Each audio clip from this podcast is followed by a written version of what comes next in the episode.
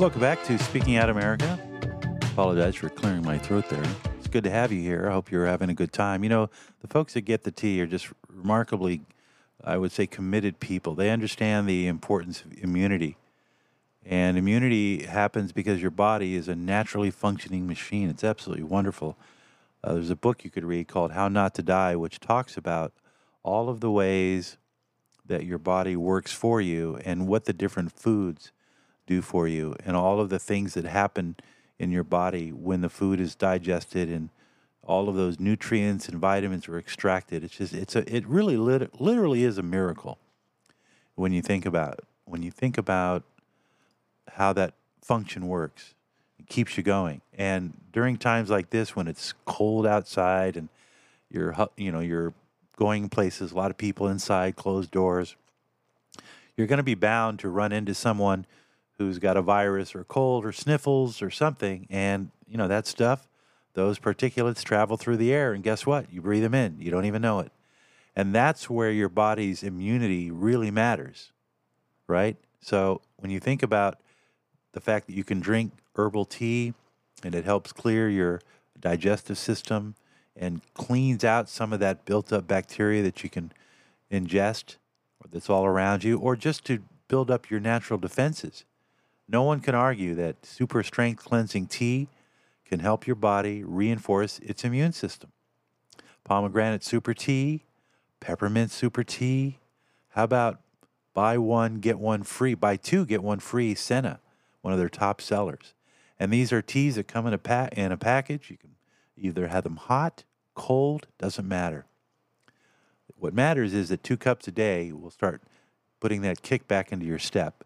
So getthetea.com. It's a great gift idea too. Getthetea.com. They are sponsors of this program, and we're glad to have them here. And they are offering a, a holiday special. If you use the keyword CRN on your checkout, you'll save 10%. Check it out, getthetea.com. And of course, sponsors of Speaking Out America, Jim Watkins here. And uh, told you that over the weekend, man, the, the barrage of attack on Gaza is just un, I'm unrelenting. I mean, I know that the UN is upset about this, but I was proud of the fact that, that the American representative of the UN on Friday, we went into the weekend, firm, standing firm, saying we are going to let Israel do what it needs to do to protect itself from Hamas. This isn't just about ending this latest conflict, this latest attack that occurred uh, almost, well, a little bit more than two months ago now. This is about preventing all future attacks. This is has to be, and as hard as it is, but war is not pretty. War is never pretty, and until we become so sick of it, I'm afraid it's going to be around for a long time. So how do you prevent your the people who want to kill you from ever thinking about it again? And what you're watching happening on the nightly news is exactly that. It is a counteroffensive meant to instill so much fear into Hamas and hopefully Iran that they never try it again. That's what this is about. And so our country stood firm on Friday saying we will not you know, we will not tell Israel what to do. And then of course on Sunday, Joe Biden and the White House issue a statement saying that if Israel has until the end of the year to finish the job. Netanyahu came out today and said that he wants to give Hamas the opportunity to surrender. He says, We're going into the end phase. We want Hamas to surrender. If you want this bloodshed to end, then surrender. And now the people of Gaza, who are in the middle of this, caught in the middle of this warfare, need to pressure the members of Hamas. The citizens need to tell Hamas, stop it. This must end we can we can be better if we don't have you representing us. We we gave you a shot. I mean, I I truly believe that there's two kinds of citizens in Hamas: those who are really upset Israel that Israel is doing what it's doing, but the smarter ones are realizing that the reason they're in this mess is because of their leadership, and their leadership has to stop. This is the 21st century.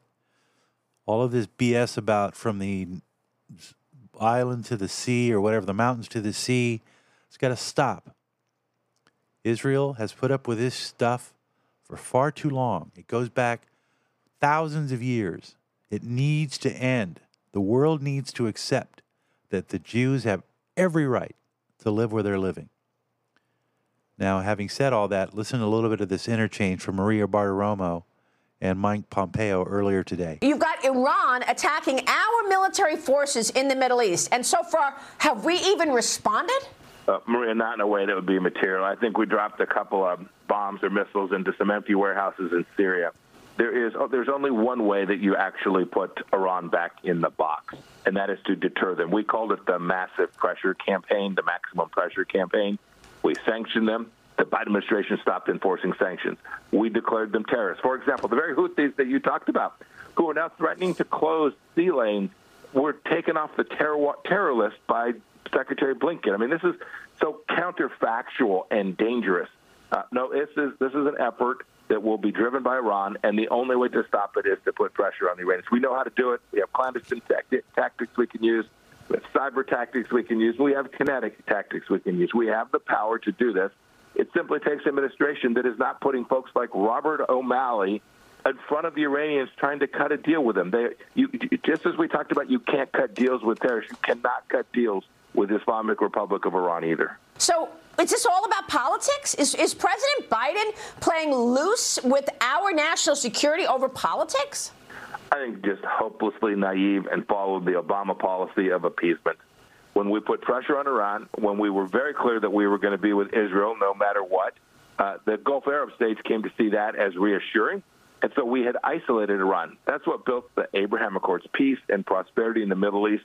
It was expanding. Now it's shrinking. It is a much more dangerous place. And frankly, it's a lot more dangerous for America today because goodness knows what's coming across our southern border.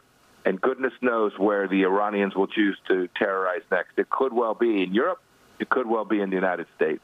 Well, that's right. And we heard that from Christopher Wray directly that right now we're at a moment in time where it's the highest potential for a terrorist attack on U.S. soil right now. And I will tell you this that if the world leaders want to do something productive, they need to pressure Hamas into surrendering. Every country uh, in the West needs to have a united front, and they need, and including Biden and Jake Sullivan and Victoria Nuland, who they love to have those little skirmishes last a long, long time to help uh, funnel that money back to the military industrial complex. We get it. We're on to you. You've been doing it for far too long and it needs to stop. Our foreign policy is just in the toilet right now. As you heard, we're being attacked. Look, we're taking it in the chin for Israel. No question about it. We're, we're their big brother. We're there, or their little brother, however you want to look at it. Uh, and, and we're, we're willing to put our battleships in harm's way to defend their right to counterattack Hamas. But you see the logic of it? See the beautiful logic of it? If you have all of Europe, the UN, you have the Middle Eastern countries who don't want to see this anymore. They, they, got, they grew tired of it after ISIS. We all did. Collectively, we were sick to death of, of ISIS. And things calmed down for, oh, I don't know, four years. Things calmed down, didn't they? And now we're going back up, we're ramping it up, and it's not right. Those people in in, in Gaza, it's right. It's good to feel compassion against them. You should, if you if you don't feel compassion and anger at this mess, then there's something wrong with you. But by the same token, the Jews don't deserve to get attacked every three, four years in the middle of the day just for sitting at a bus stop getting your head blown off. That that and, and that comes from Iran. It comes from extremism within the religion of Islam. It's politically motivated, certainly probably financially motivated as well. But the point that I'm trying to make is Iran needs to get the message, not just Hamas, but Iran. Iran is the one that's manipulating Hamas and Hezbollah, funding them, if you will. You're never going to win this war. You got to get your head out of your ass. It's not going to happen. Islam is not ever going to be the dominant religion of this planet. I can guarantee you. We are not going to be enslaved to an idea that is less tolerant. I mean, listen, you look around, you see the young people, they're screaming about tolerance and diversity and equity, and you don't, you don't get any of that in Iran. You don't get that in a Muslim country like Saudi Arabia. Tolerance? I saw this video meme of some guy who was trans, transitioning, going up to a Palestinian saying, We represent queers for Palestine, but actually I'm transgender. And, and I'm thinking to myself, what are you nuts? If you were in Palestine right now, that guy would cut your throat. He'd slit your throat. What are you, stupid? So my point is, is that we collectively, as the civilization, need to condemn Hamas for what they've done, and we allow the, the Jews to defend themselves as they should, and make sure it never happens again. And and I think it's historic that Netanyahu came out today and said, you know, Hamas, time to fork it over, time to hand it over. Give us the keys. You're not in charge. You never were. You can't have a productive society where people can have a quality of life if all you're worried about is how to exterminate your enemy. What what country would survive under that motive? None of them. So those are my thoughts, and and and, and truly, I, I believe that uh, Iran is going to. If Trump ends up winning the 2024 election, you can bet your bottom dollar that 2024, the day after, suddenly Iran won't be doing what it's doing today, because they know that Trump won't hesitate to punish them if one of their terrorist Hamas sleeper cells in America comes out of nowhere. You know that where the where the missiles will be flying yes, we're out of time, aren't we? Okay, well, we're going to have to pick this up tomorrow. In the meantime, have a great day. Thanks for joining me here on Speaking Out America. We'll talk tomorrow. Don't forget to join me on my website, jimwatkins1.com, and on crntalk.com as well.